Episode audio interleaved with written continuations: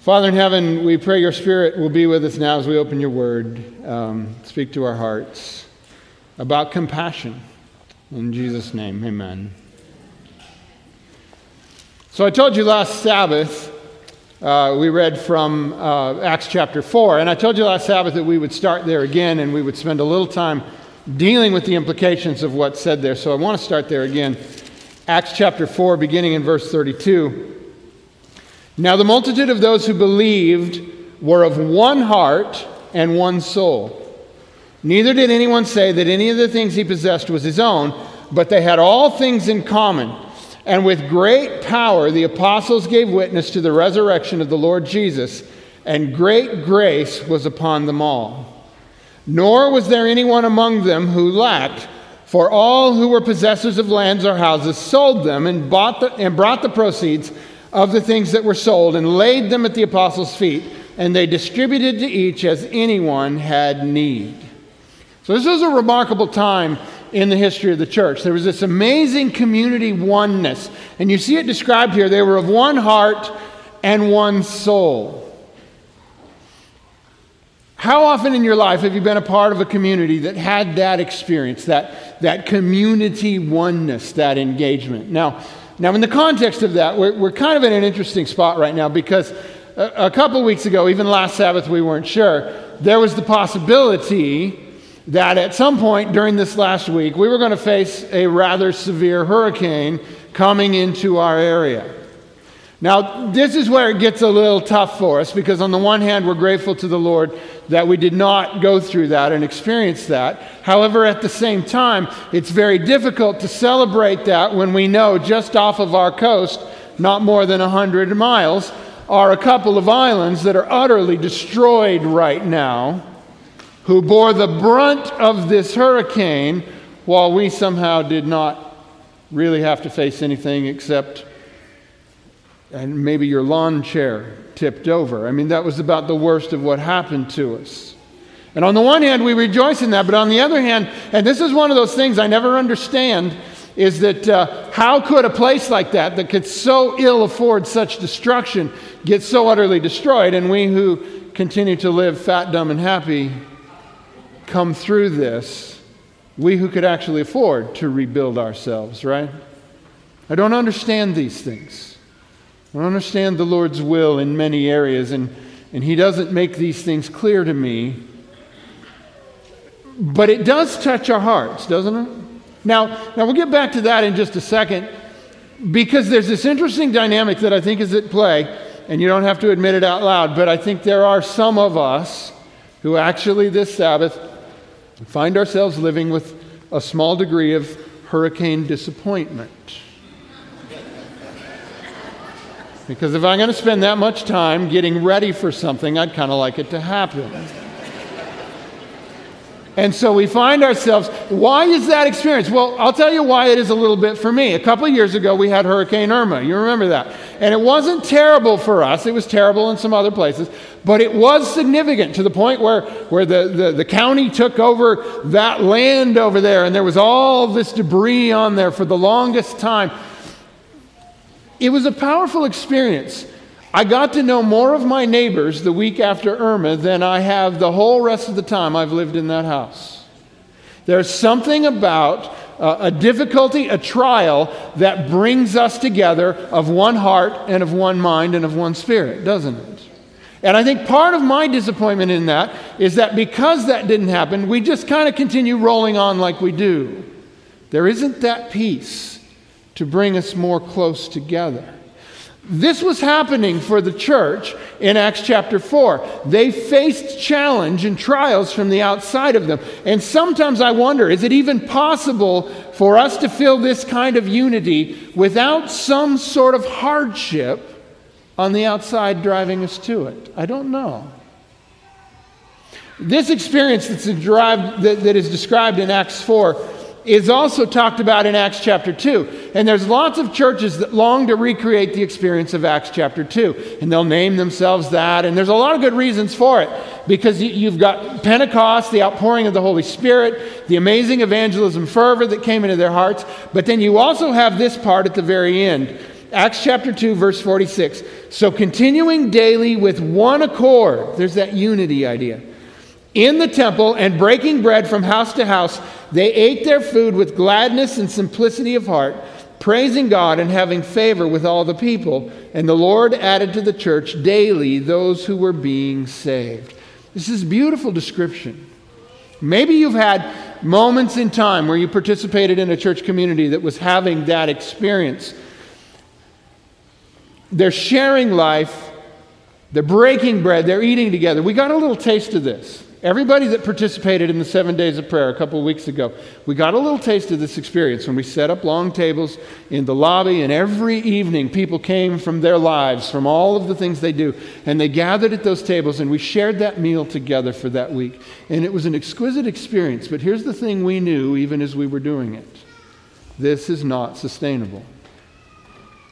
We can't set up tables every night in the lobby at 6 o'clock and expect that most of you will come. We can't even expect that a couple of you would come. After a while, it'd be Julie and myself, and I don't know who else.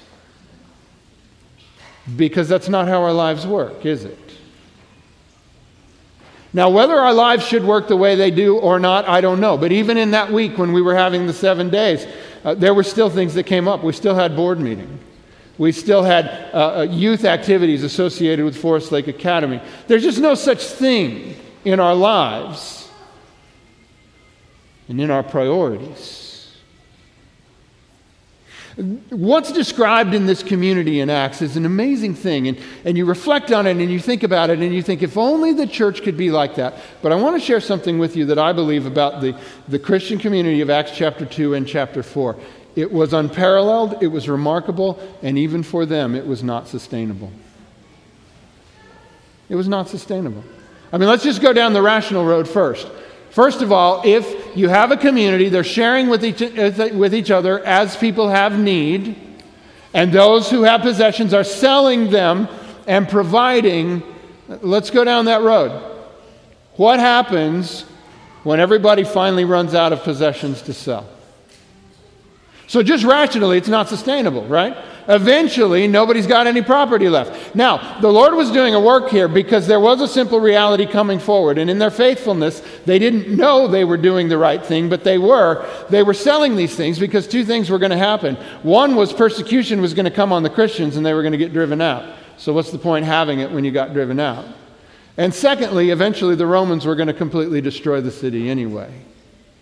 So the fact that they were doing that was not a long term crisis, but that's not a long term sustainable model, even for this community. And interestingly, this community itself will begin to have trouble as soon as the sociological mix of the believers begins to shift. Do you remember what happens when they first appoint the deacons? Do you remember why it happens? It has to do with the distribution. And the complaint was the distribution to the Greek Jews, widows, was supposedly not the same as the distribution to the Hebraic Jew widows. We're not even outside of race yet. These are all still Jews.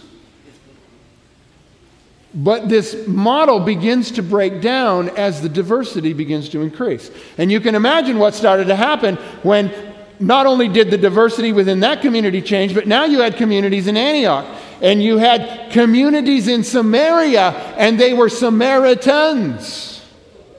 How much are you going to sell property and share with the Samaritans? Come on.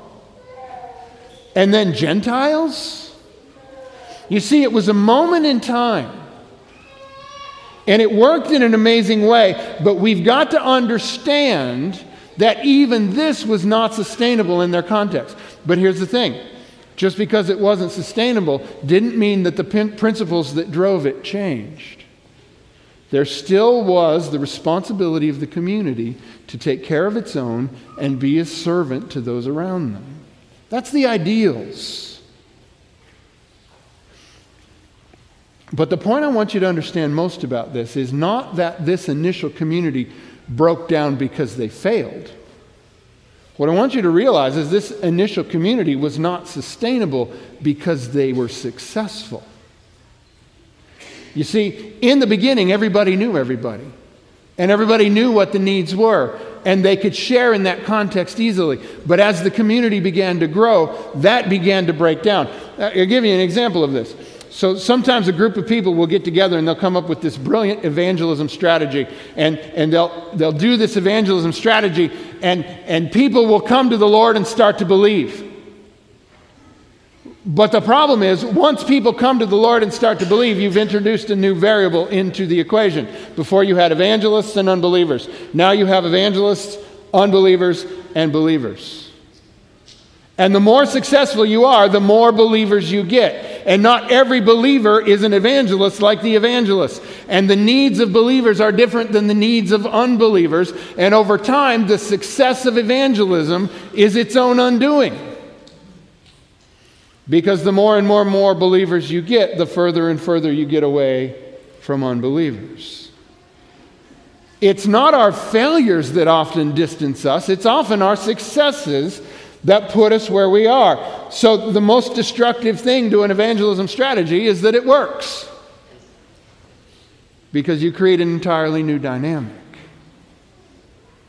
So, I read a book some years ago, and it's been real impactful on me. It was, it was called Guns, Germs, and Steel by Jared Diamond. And what this book was about was, was uh, a study into why, in the Industrial Revolution, certain portions of the world industrialized very quickly and certain others did not. And there were a lot of different pieces that went and factors that went into how these things took place. I don't so much want to talk about that, but there was one chapter in particular where he broke down the realities of, of any communities of people into four basic groups. Now, these are assumptions, uh, large scale assumptions, but they work to help us understand.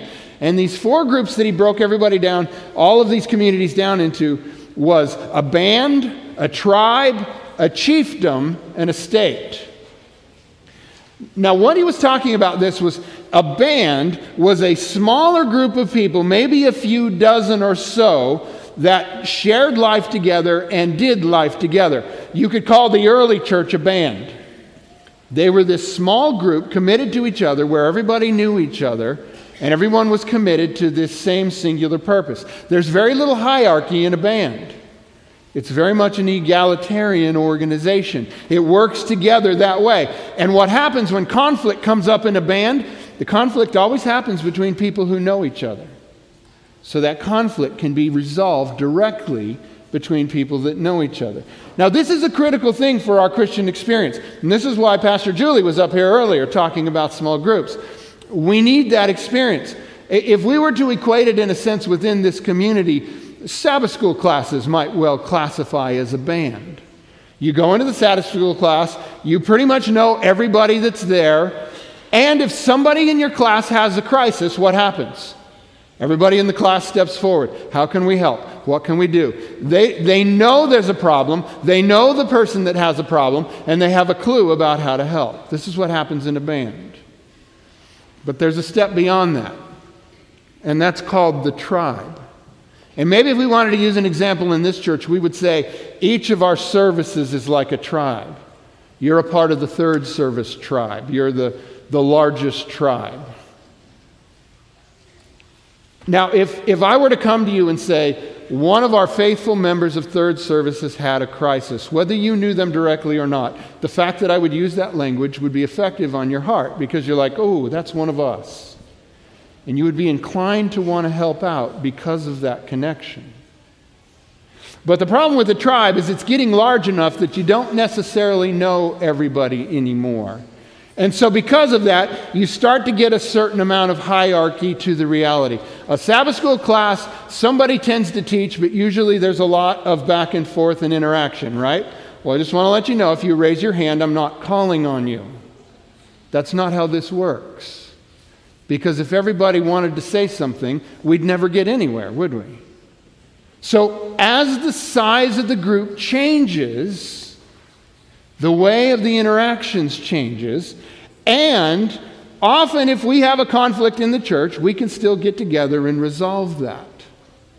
But there's another level here, and that is the, the chiefdom. And let's call that the entire Forest Lake Church. So that's first service, second service, third service, all your Sabbath school classes. We're all in that thing together. Here's the reality you don't know everybody in the church, do you? And that's one of the reasons sometimes people uh, come off as unfriendly because they're in the lobby and they're like, I want to say hi, but I'm afraid I'll say hi. Are you new? And they'll say, Yeah, I was new 30 years ago. because you just don't know. And so we get reserved, don't we? We hold back. And that dynamic of the band community begins to break down.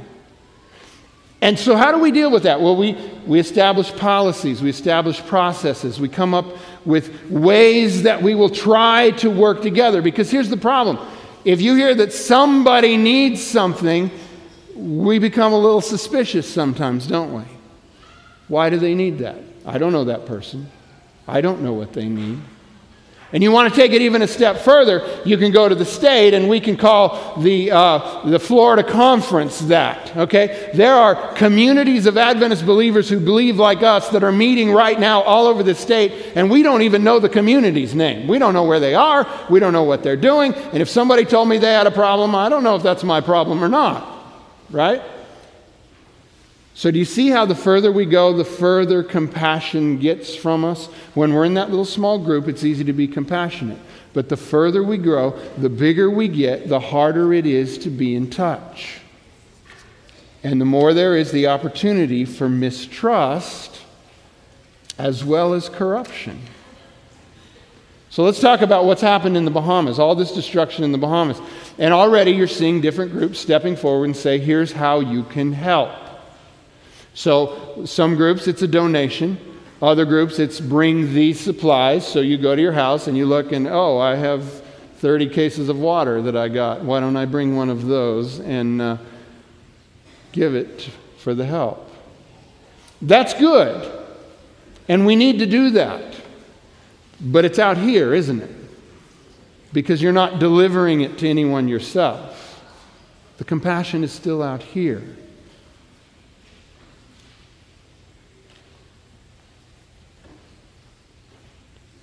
How can we show compassion when we're a big group? So, my wife's been doing a lot of work on this subject of compassion associated with the class she teaches at the university. And she says there's, there's a difference between sympathy, empathy, and compassion. Sympathy is my ability to see your situation and feel sorry for you. So, I, I look out there and I see the island destroyed, and I'm like, wow, I, am sad about that. I feel sorry for them. Empathy is the ability to actually feel to some degree what that must be like.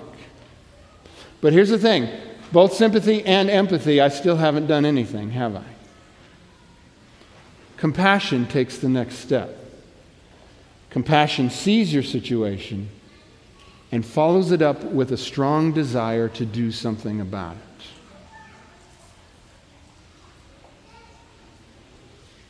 But how do we do it? So, what we typically do is that we look for places where we have confidence, where we can make contribution and we don't think it'll be wasted because we worry about corruption, and that's valid. So, I even saw an article today on, on how to find uh, disaster relief scams and not give them money. There's people out there doing that, it's real. So we become careful, we become suspicious, we kind of stay back. There's two things that really keep us from being compassionate. Number one is our inherent selfishness. Number two is that some people really are lazy. Right? Some people really just aren't doing anything and are looking for someone to give them a handout. Now, now we didn't just invent this. This is a reality even in the times of Scripture. So you read that those first couple chapters about how glorious it was in the church and how they were sharing and nobody had any needs. But then the church grows. And we find these interesting encounters uh, where Paul is writing to the church. So we go to 1 Timothy chapter 5 and we find Paul writing about this. And in this context, he's attempting to address that first issue of someone has a need, well, everybody ought to take care of them. Well, here's what he says. Uh, for, wait, that's First John. First Timothy, First Timothy chapter 5, verse 8. But if anyone does not provide for his own, and especially for those of his household, he has denied the faith and is worse than an unbeliever. Those are very strong words, aren't they? what he's getting at here, the whole subject here is the idea of widows within the community and the people within the community who are allowing their elderly parents or whoever they are to, to rely upon the goodness of the church instead of taking care of them themselves. And what he's saying here is, is don't, don't force everybody else to take care of your family. And now, this is a very important point, and this goes out to, to the young people here today, particularly young men, and also the young women as well. But I definitely want the young men to hear this, and, I, and some of you older ones may need to hear it as well. You are supposed to grow up and provide for people. Okay? That's what you're supposed to do. If you're a young person, you're supposed to grow up you're supposed to be responsible. You're supposed to get a job. And what you are able to produce is supposed to be enough for you and others around you. You are to be a provider. That's how it's supposed to work. And you are to be a provider for all those around you in need, particularly your family. And Paul is attempting to address this here. Now, there is the reality of those who grow up and don't seem to get this. And Paul addresses this as well in 2 Thessalonians chapter 3. So 2 Thessalonians chapter 3 verse 10, he says, "For even when we were with you, we commanded you this, if anyone will not work, neither shall he eat." Now realize this is where we've gotten. We started with this band that was united, who had all things in common, and people with possessions sharing them so that everyone had what they needed. But people start taking advantage of these things, don't they? And we reach the point here with Paul where he's having to address this reality in the church and say, oh, no, no, no, no, no. Just because you're apart doesn't mean you're still not responsible to provide. Everyone that can should provide. Verse 11 For we hear that there are some who walk among you in a disorderly manner, not working at all, but are busybodies. Now, those who are such, we command and exhort through our Lord Jesus Christ that they work in quietness and eat their own bread.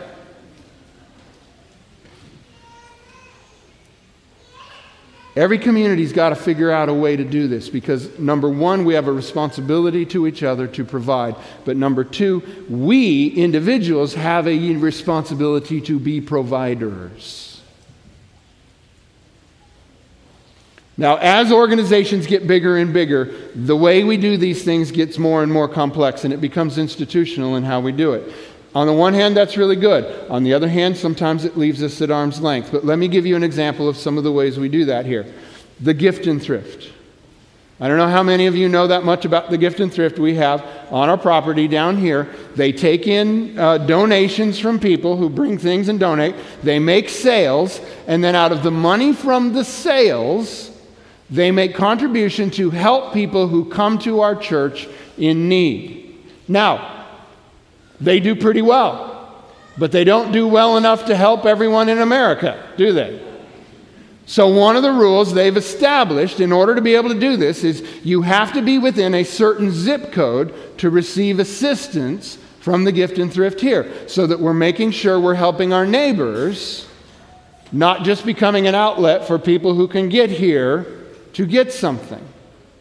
On the one hand, you hate to do that. On the other hand, you don't have a choice, do you? But the gift and thrift serves as a way that we as a church can help the people in our immediate community. What's another thing? There's another thing we do here, and this one is really based for the believers, and it's called Forest Lake Education Center Subsidy.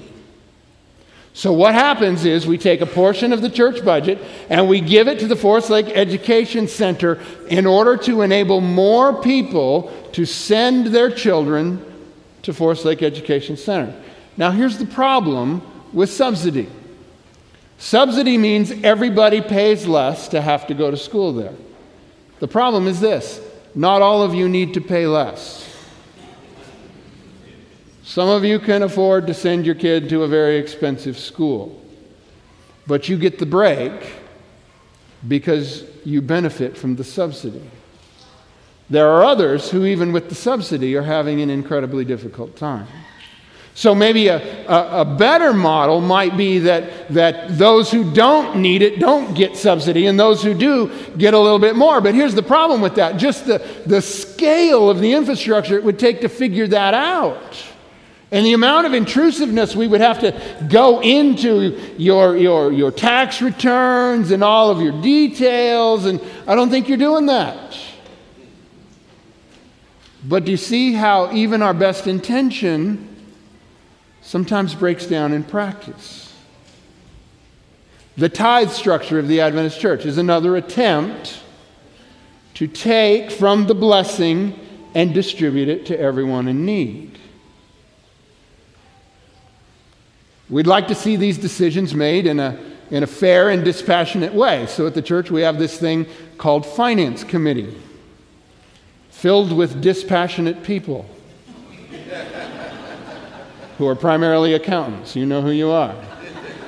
By nature, dispassionate. They try their best to make decisions for us. But here's what I want to say about that. As much as those things are all the systems we put in place to do it, it still doesn't necessarily answer what God is calling us to on a personal level. You see, helping can be complicated.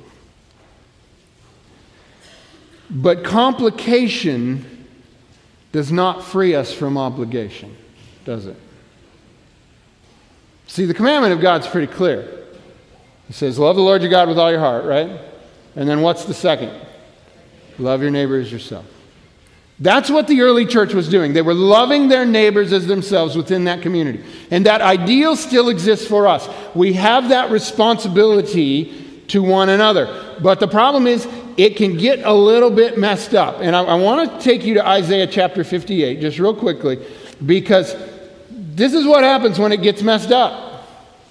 Isaiah 58 Cry aloud, spare not, lift up your voice like a trumpet, tell my people their transgression and the house of Jacob their sins.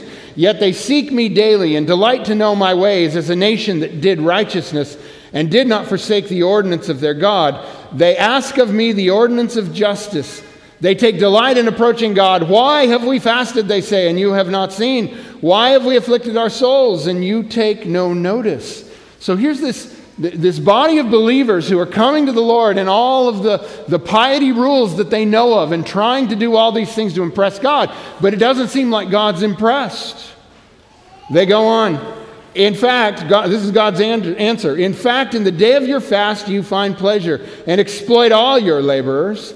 Indeed, you fast for strife and debate and to strike with the fist of wickedness. You do not fast as you do this day to make your voice heard on high.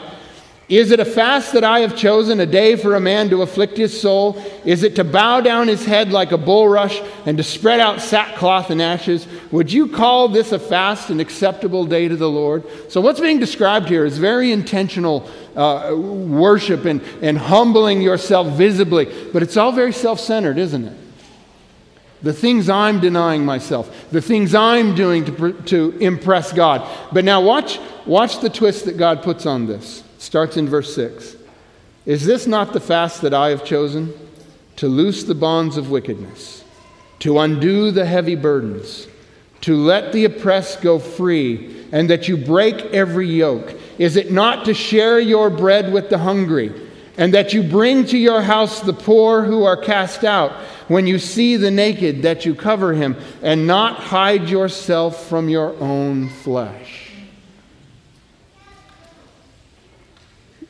What God is really calling us to in this idea of compassion is not some sort of self affliction, it's that we would do good to those around us, that we would have true compassion. So, our example for this is Jesus. So, Jesus could have sat in heaven and had sympathy for our condition, right? Boy, they really look miserable. That's really sad. Or he could have had empathy. Man, I can kind of feel their pain. But both of those stop without action. Jesus had compassion. So, what does compassion do? Compassion leaves the throne, comes to be one of us, and gives his life for us. This is why in Philippians chapter 2, Paul writes these words Philippians chapter 2, verse 5. Let this mind be in you, which was also in Christ Jesus, who being in the form of God did not consider it robbery to be uh, equal to, with God, but made himself of no reputation, taking the form of a bondservant and coming in the likeness of men. And being found in the appearance of a man, he humbled himself and became obedient to the point of death, even the death of the cross. This is the example of compassion and sacrifice. And because of this, we're set free. But what's the implication here? Galatians. Galatians chapter 5, verses 13 and 14. This is the implications of what Jesus did. For you, brethren, have been called to liberty. Only do not use liberty as an opportunity for the flesh, but through love serve one another. For all the law is fulfilled in one word, even in this you shall love your neighbor as yourself. That's what the early church was doing. And they figured out how to do it in their day. If you're a part of a little small group, then you probably have those compassion dynamics at work there. But we as a larger group have some responsibilities that are even bigger than that. So, how do we do it in our day? Well, I would say we're a long ways from figuring out all of how we do it in our day. But I will also say what we're attempting next Sabbath is an attempt for us to show compassion. So, as you know, and as we've told you for quite a while, next Sabbath is going to be a different day. We're not going to have our usual service the way we do. This is for believers primarily. I mean, it would be nice if an unbeliever came in and, as a result of the worship, wanted to be a part of what we're doing. But next Sabbath, we're going to be intentional to do things for others, not just for us. And so that's why you've been seeing all these different ones coming week after week and talking about the different things they're participating in. That's why Jennifer's been working to get everyone registered so that you have a place to go and something meaningful that you can do next week. This is the larger purpose. This is a chance for us to show compassion. Jesus showed that great compassion when he came. And, and in the book of Hebrews, chapter 10, verse 5, it says, Therefore, when he came into the world, he said, Sacrifice and offering you did not desire, but a body you have prepared for me. In burnt offerings and sacrifices for sin you had no pleasure. Then I said, Behold, I have come. In the volume of the book it is written of me to do your will, O God. Jesus came to do God's will, to show compassion that we might be saved. Here's the challenge I want to give to you. I want, I want you to, to live this verse. Next Sabbath, I want this to be in your heart. Behold, I have come to do your will, O God. To serve, not to be served but to serve. Not to have sympathy, not to have empathy, but to have compassion. Let's pray. Father in heaven, Lord, I pray that you will help us to have eyes, not just eyes that see, but eyes that translate into a heart that cares, into hands and feet that act. In Jesus' name, amen.